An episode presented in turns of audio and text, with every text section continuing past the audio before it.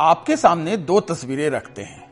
पहली तस्वीर, देश में लोकसभा चुनाव हो रहे थे, तभी 21 मई उन्नीस सौ इक्यानवे को आतंकवादियों ने मानव बम के ज़रिए राजीव गांधी की हत्या कर दी।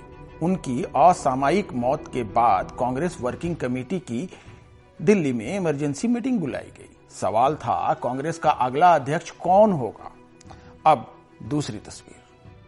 21 मई से कुछ दिनों पहले ही कांग्रेस के बड़े नेता नरसिम्हा राव, जिनका पूरा नाम पामुल परथी वेंकट नरसिम्हा राव था, उनके घर पर रॉजर्स रिमूवल कंपनी का एक ट्रक आकर रुकता है, जिसमें राव की किताबों के 45 कार्टन और उनके पसंदीदा कंप्यूटर रखे जाते हैं। इसके बाद ये ट्रक हैदराबाद रवाना हो जाता है। नरसिम्हा राव दिल्ली छोड़ने का मन बना चुके थे। उन्होंने इंडिया हैबिटेट सेंटर में सदस्यता के लिए अप्लाई भी कर दिया था। ताकि दिल्ली आने पर उनके ठहरने का इंतज़ाम हो सके। दरअसल, नरसिम्हा राव के मन में सवाल था, अब दिल्ली में उनका क्या काम? नमस्कार, मैं हूँ आपका होस्ट रविकांत ओझा, और आप देख रहे हैं एनडीटीवी इतिहास। आप सोच रहे होंगे कि मैं इन दो सवालों को एक साथ क्यों बता रहा हूँ? तो आपको बता दूँ कि इन्हीं दो सवालों के जवाब में छुपा है भारत की आर्थिक आज़ादी का जवाब। चलिए शुरू करते हैं।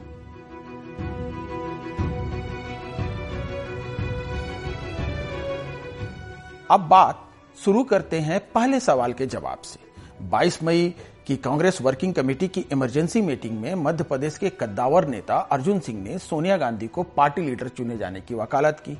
सब इस पर सहमत भी थे, लेकिन खुद सोनिया गांधी ने इससे इनकार कर दिया।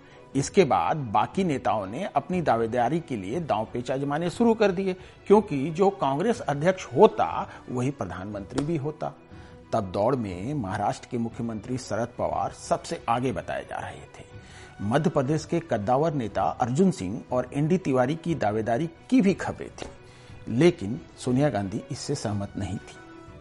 उन्होंने अपने प्रधान सचिव पीएन हक्सर से पूछा, कौन हो सकता है सही उम्मीदवार?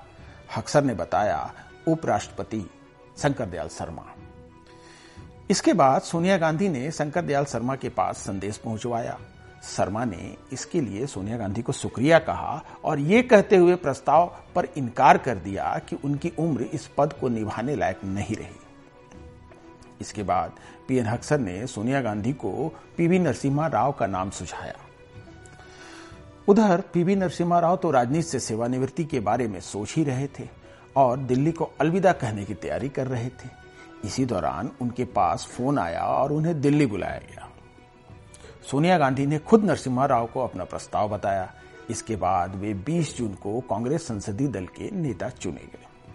उस समय सियासी गलियारों में यह कहा जा रहा था कि जब तक सोनिया पार्टी की कमान अपने हाथों में लेने के बारे में नहीं सोच लेती, तब तक ही राव प्रधानमंत्री हैं।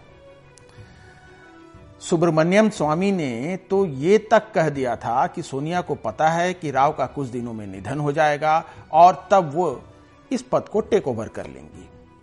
बहरहाल 21 जून को पीवी नरसिम्हा राव ने प्रधानमंत्री पद की शपथ ली। वो 16 मई उन्नीस सौ छियानबे तक इस पर बने रहे। वे पहले ऐसे गैर गांधी थे जो पाँच सालों तक बतौर प्रधानमंत्री काम कर पाए।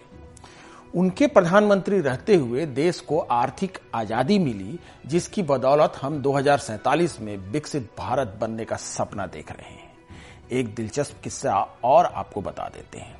पूर्व प्रधानमंत्री अटल बिहारी वाजपेयी जब प्रधानमंत्री बने थे, तब नरसिम्हा राव उनके पास अब्दुल कलाम और चिदम्बरम के साथ मिलने गए थे। इस दौरान उन्होंने कहा था, बम रेडी है, आप जब चाहें परीक्षण कर लीजिए। साल 2004 में जब नरसिम्हा राव का देहांत हुआ तो खुद वाजपेयी ने कहा था, मैं नहीं नरसिम्हा राव भारत के परमाणु कार्यक्रम के असली पिता हैं। मैंने तो सिर्फ़ परीक्षण किया है, सामग्री तो उन्होंने तैयार की थी। नरसिम्हा राव के बारे में कांग्रेस के बड़े नेता जयराम रमेश ने कहा था, मैं राव की तुलना चीन के नेता डेंग जियाओ पिंग से करता हूँ। दोनों बुज़ुर्ग नेता थे दोनों के करियर में कई उतार चढ़ाव आए, लेकिन जब उन्हें मौका मिला तो दोनों ने चारों ओर अपनी छाप छोड़ी।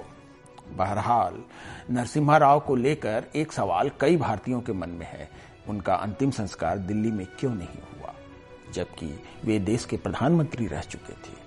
क्यों उनका पार्थिव शरीर दिल्ली स्थित कांग्रेस मुख्यालय नहीं लाने दिया गया? शायद भविष्य या तब के जिम्मेदार लोग इस सवाल का माकूल जवाब दे पाएँगे। फ़िलहाल इन सवालों के साथ हम आपको छोड़े जा रहे हैं। यदि आपको वीडियो पसंद आया है तो हमें अपने कमेंट्स भेजें और इसे शेयर भी करें। धन्यवाद।